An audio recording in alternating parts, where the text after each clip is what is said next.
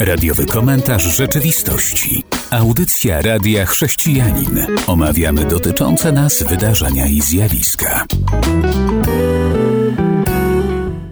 Witam serdecznie słuchaczy i witam Tomasza Kalisza. Bardzo mi miło, Robercie, a przede wszystkim miło spotkać się znowu ze słuchaczami Radia Chrześcijanin.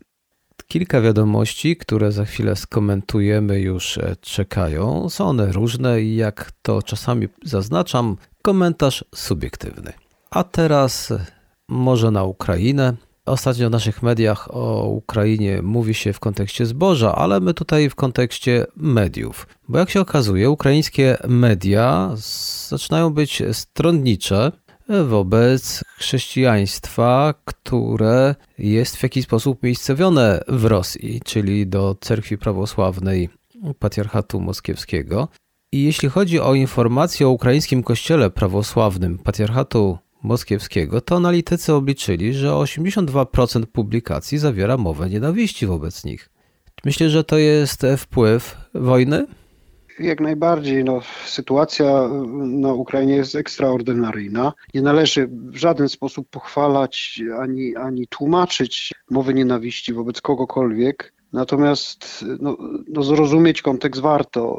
Prawosławie na Ukrainie, jak wiemy, jest podzielone na co najmniej dwa potężne kościoły. Jeden obediencji moskiewskiej, a, a drugi kijowskiej, ten autokefaliczny.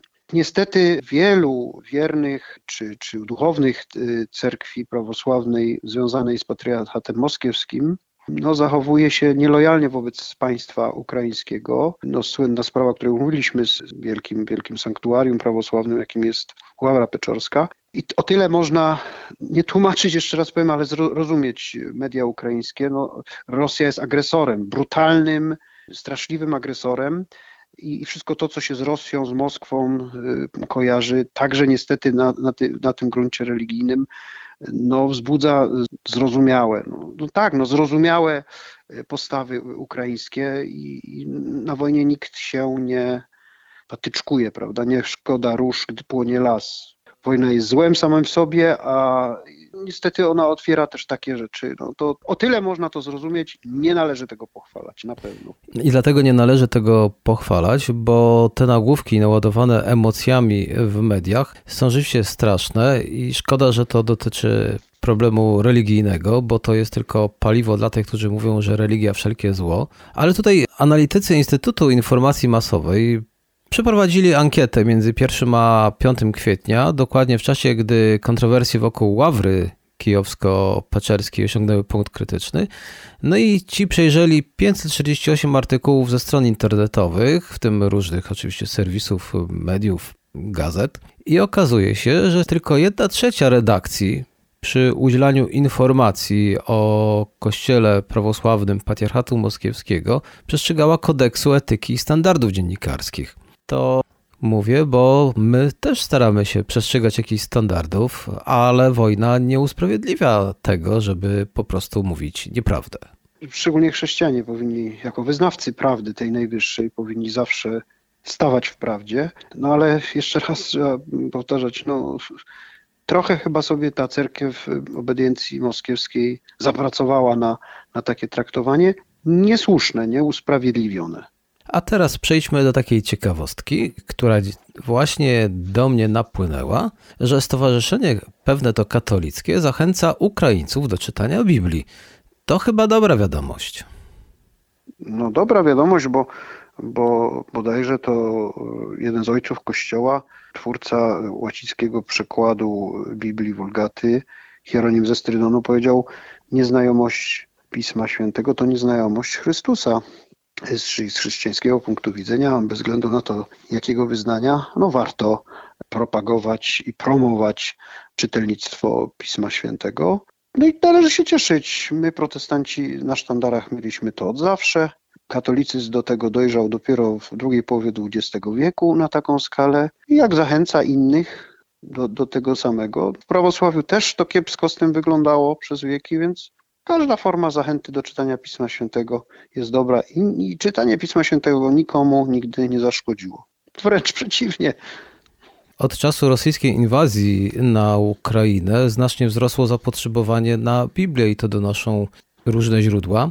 Kilka organizacji wysłało na Ukrainę dziesiątki, pewnie tysięcy Biblii, a od 24 lutego 2022 roku dostępne są też nowe tłumaczenia Biblii na język ukraiński. Także cieszymy się bardzo. Zachęcamy no, do czytania. Sprawdza się tutaj stare przysłowie, jak trwoga to do Boga. Zawsze w sytuacjach kryzysowych, trudnych, e, ludzie w naturalny sposób zwracają się do, do transcendencji.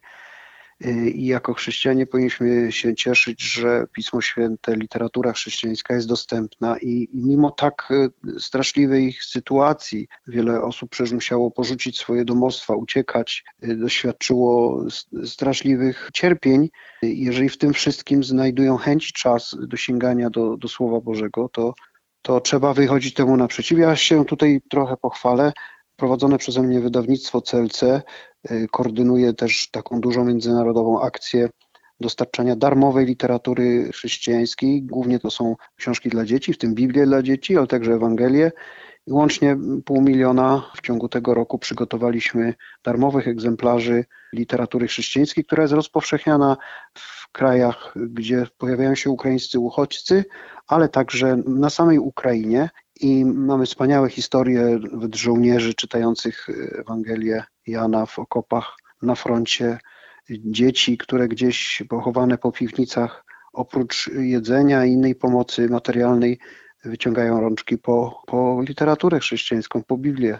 Jeżeli to jest okazja do, do ukojenia skołatanych serc, do otwarcia dusz na to, co może zaoferować Pan Bóg przez swoją miłość i miłosierdzie, to, to należy się cieszyć, że jest, jest ta dostępność. I oczywiście mówimy o literaturze w języku ukraińskim.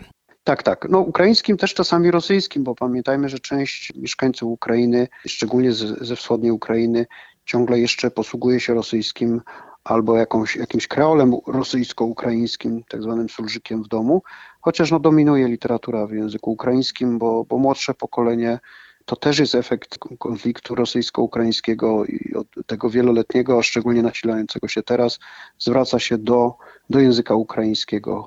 Bez względu na to, jakie mają pochodzenie narodowe, jak, w jakim języku się wychowali, to ukraiński staje się dominujący. To bodajże już 80 parę procent obywateli w sondażach Ukrainy deklaruje, że, że, że to język ukraiński jest ich pierwszym językiem.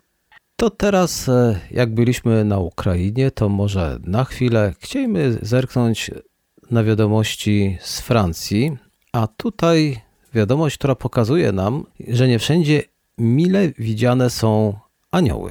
Pomnik Michała Archanioła w pewnym to mieście ponoć narusza francuskie prawo świeckości i jaki jest ostateczny werdykt Rady Stanu? Pomnik ma zniknąć. A najciekawsze jest to, że ten pomnik to stał przed kościołem. Jest to pomnik anioła, który walczy z diabłem. Jak się okazuje, spór był i anioł ten spór przegrał. I co powiesz na ten temat? Co do zasady, na którą się zresztą Rada Stanu jako, jako organ najwyższy sądowniczy we Francji powoływała, rozdziału Kościoła od państwa, to się należy z nią zgadzać.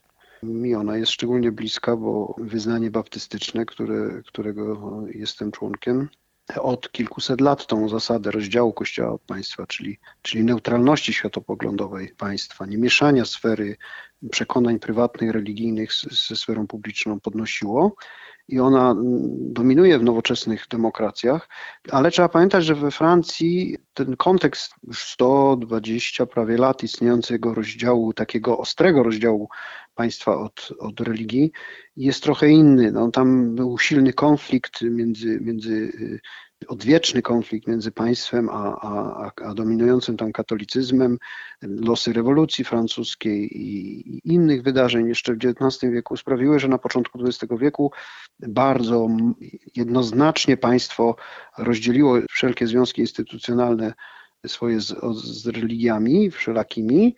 To jest wyrażone w świeckim szkolnictwie i właśnie w ostatnich latach często mamy do czynienia z, z takimi ciekawymi czy nawet bulwersującymi niektórych przypadkami sporów publicznych o miejsca kultu religijnego, obecność symboliki religijnej wszelakiej w sferze publicznej.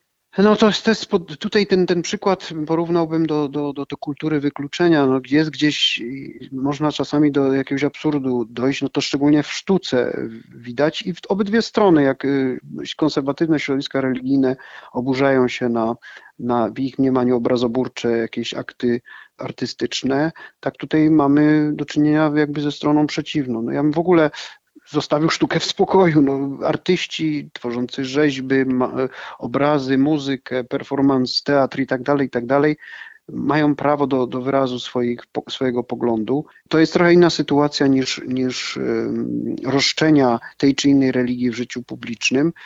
Trochę, trochę wylewanie dziecka z kąpielą, chociaż no, zasadę rozumiem, natomiast mam mieszane odczucia, jeżeli chodzi o, o, o dzieła sztuki.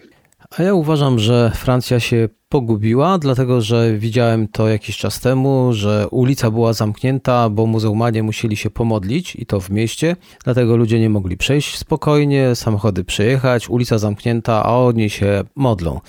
A tutaj im pomnik przeszkadza. Zapraszam teraz słuchaczy na przerwę muzyczną, po której powracamy. Muzyczna przerwa za nami, a przed nami odpowiedź Tomasza, który nie mógł tego zrobić, no bo trzeba było posłuchać muzyki.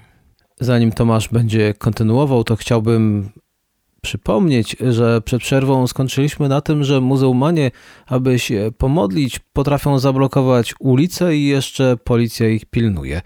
A to wszystko w kontekście rozdzielenia państwa od kościoła. Proszę Tomaszu, możesz kontynuować.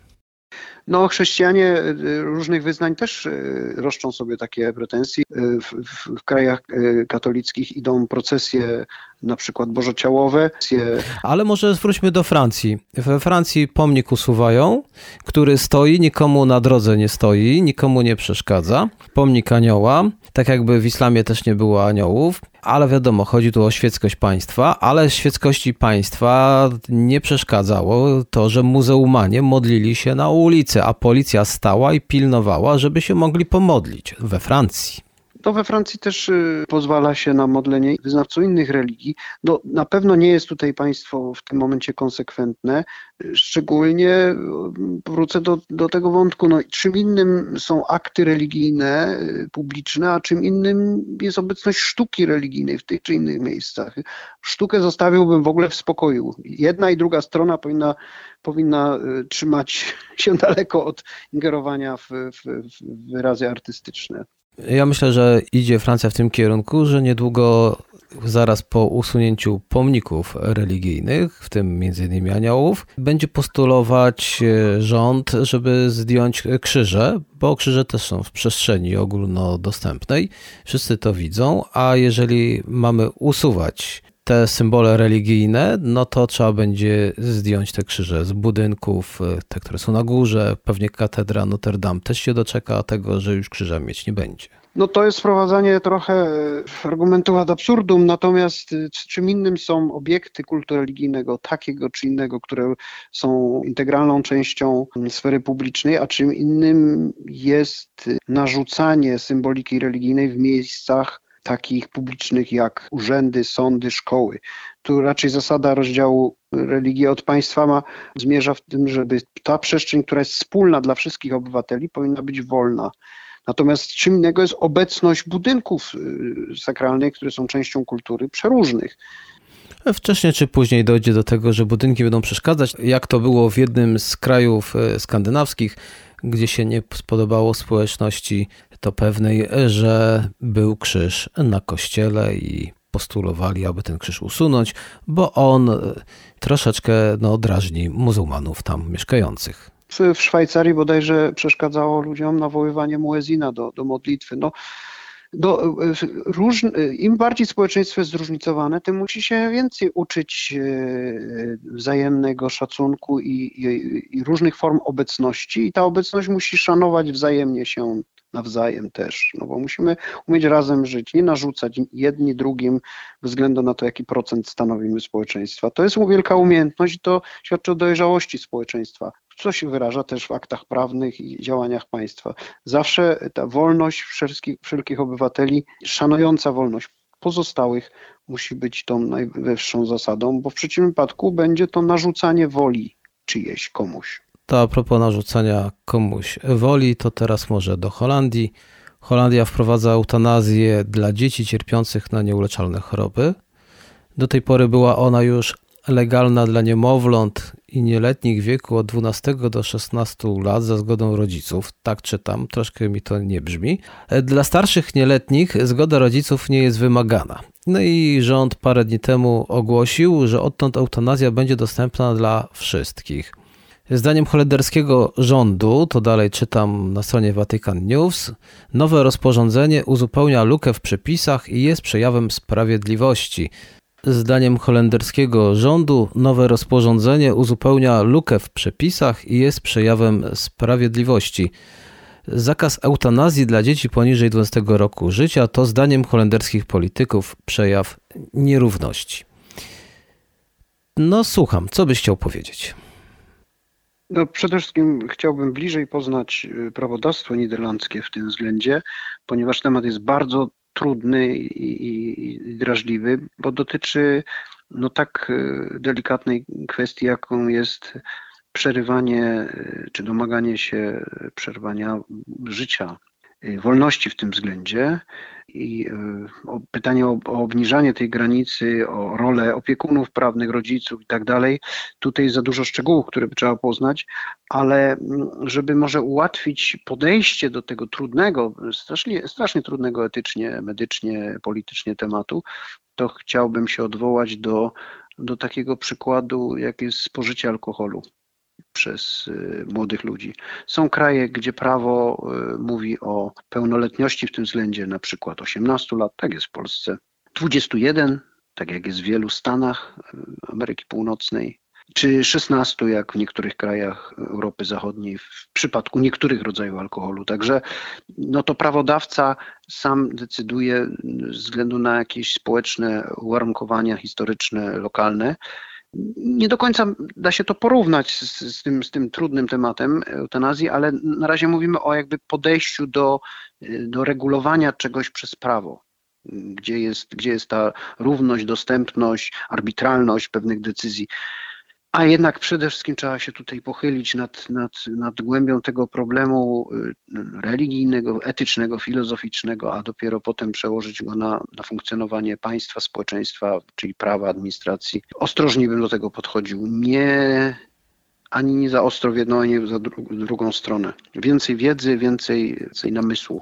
No tak, my tutaj wiedzy wiele nie mamy na ten temat, ale chcę tylko zwrócić uwagę, jak na to patrzę, że oni debatują nad sprawiedliwością, nad nierównością, czyli dostępem do eutanazji. Nie widzę tutaj nigdzie, żeby mogli rodzice się za wiele wypowiadać, a dwa, czy dzieci mogą się wypowiadać. No bo może dziecko wcale nie chciałoby eutanazji, ale jeżeli dla starszych nieletnich zgoda rodziców nie jest wymagana, no to jednak on jest wciąż nieletni, rodzice nie mają wiele do powiedzenia, ale za to często jest to dziwne, bo ci rodzice odpowiadają przed państwem za postępowanie dzieci, dlatego też nie ma tej informacji, ale mnie to ciekawi. I jeśli by rodzice odpowiadali za swoje dziecko, bo zbije szybę w szkole, ale już nie mogą się wypowiedzieć, bo zgoda nie jest wymagana co do tego, że dziecko decyduje się na eutanazję, to uważam, że są to pewne absurdy. Chyba, chyba o coś takiego nie chodzi, bo jest to za poważna sprawa.